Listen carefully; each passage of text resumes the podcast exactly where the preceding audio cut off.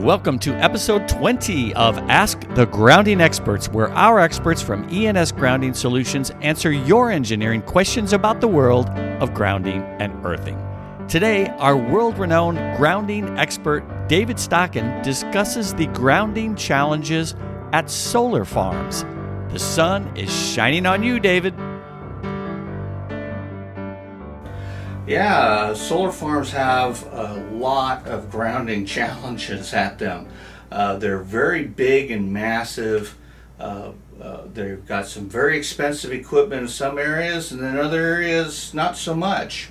Uh, today, we're seeing a lot of changes in the solar industry where we're getting uh, battery storage solutions in those. We'll talk about those in a, another day uh, the challenges of the battery uh, storage systems that are being tied to solar farms. But in the most part, you have uh, uh, solar farms that are made up of one of a couple of different ways. One, you have a series of arrays of these panels that are taking the energy from the sun and converting it into electricity. And either they come down a long run straight into an inverter or they enter into a combiner box and that combiner box sends them to an inverter. Um, you see them for various different reasons. The very large farms that are in the 25 megawatts tend to have the combiner boxes. Smaller farms tend to send them down to inverters. Uh, we're seeing changes all over the place, but bottom line, the intent of grounding of these things is, is the same, particularly when it comes to lightning protection of these uh, systems. So the general idea is it's too expensive to throw Franklin style lightning protection system across all these arrays. So losing a few arrays, you know, 20 arrays to a lightning strike isn't a big deal. Uh, it, it's cost money, of course, but it's not the end of the world. You know, these arrays, the cost per array has come down. If you lose a few dozen arrays, not the end of the world. You go out and you replace them. But if you start losing hundreds of arrays, this becomes a problem, and the costs really start adding up. So generally speaking, we try to start protection at the combiner boxes. If you're running into straight into a smaller inverter and using a series of small inverters, then we try to start the protection there as well. But the same basic principle applies. We're going to have some sort of surge protection device tied to the incoming DC lines off of those arrays. If that surge protection device cannot function properly and dump that current down into the earthing system, the grounding system, you're going to get a backfeed and it's going to start blowing stuff up and it's going to start blowing up more arrays and that's going to start costing more money. So starting at the combiner boxes or if you're at the smaller arrays, we want to have a nice surge protection device that goes immediately down to a dedicated grounding electrode. Now it's also tied to the footings. You've got tons of footings that are pilings that are holding these arrays up into the air. But often those array, those those uh, steel pilings, uh, are often coated with some sort of protection for corrosion reasons, and that protection for corrosion is often not very conductive. So uh, sometimes it's a tar, it's some sort of other sort of protection, but it can prevent current from wanting to flow down it as being used as an effective electrode.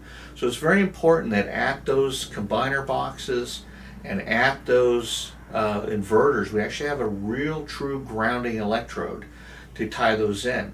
Now, one ground rod is not enough to handle an entire lightning strike, not even remotely close. In fact, a single ground rod will only handle somewhere around 200 amps. That's about it, depending on your soil, somewhere between 100 to 500. But good uh, good rule of thumb is around 200 amps. So we want to make sure that that combiner box has a direct line and ties below grade to the next combiner box, to the next combiner box, to the next combiner box and ties all those together so that if combiner box A gets hit by lightning, it can share the electrode that you've already paid for installed in all the other combiner boxes. Same thing if you're using a smaller uh, inverter system. You want all of those inverters tied below grade so that they can share each other's grounding electrodes and split that current across multiple electrodes. That's the goal when we're dealing with with anytime we know we're going to have a high energy event, we want to divide and conquer. That's what we do at substations. That's what we what we do with lightning protection systems. And you want to do the exact same thing at your solar farm. When that energy comes down from the arrays and hits your combiner box or your inverter, you want to make sure it goes through the surge protection device straight down into a, a, very effective grounding electrode system that can handle the amount of current. Remember, lightning strike can have hundreds of thousands of amps. So you want to divide, divide, divide, divide that current up and get them down electrodes in a way so that you don't destroy your inverters. Now, the other side of this comes in what the value of a fence grounding system. So oftentimes um, we have our, our solar uh, farms are power generators and they fall under the NESC. And the NESC has made this very clear that your power generation plant falls under the same rules of IEEE Standard 80 and any other power generator.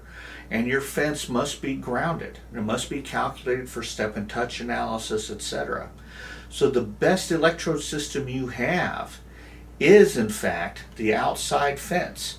So if you make sure that your ground electrode gets tied all the way out to the fence ground ring, any lightning energy that hits your array, it's going to prefer to go out to the fence because that's the biggest ground electrode you have. If your all your inverters are on the inside of the uh, of your uh, fence line, and the, you have a ground loop on the outside of your fence line, well, most of the current's going to want to go out and away from your inverter protecting them. It's the biggest electrode you have is your fence, and if you have it properly grounded, all most of the current will go out and away from your expensive equipment. And that's exactly what we want to see. So your arrays may get hit and you may lose a few dozen of them, but if it's properly grounded, that current will travel out towards the fence ground loop and away from your expensive inverters uh, on the inside. And that's the, exactly the goal of a good grounding system is high reliability to protect that expensive equipment, maintain that uptime. Minimal damage will occur, so it's affordable, replaceable, and when you have a good system and you've tied up a good LRA, lightning risk assessment, in alignment with a good grounding system, uh, you can submit that and keep your insurance costs down and uh, hopefully not spend uh, all your profits uh, insuring your equipment in the in the long term. Plus, um, you know, uh, I like to have the power on, so we I would personally appreciate it if you uh, make sure that your power supply for our country is and everyone's country is solid and reliable, especially during storms when we need that power the most.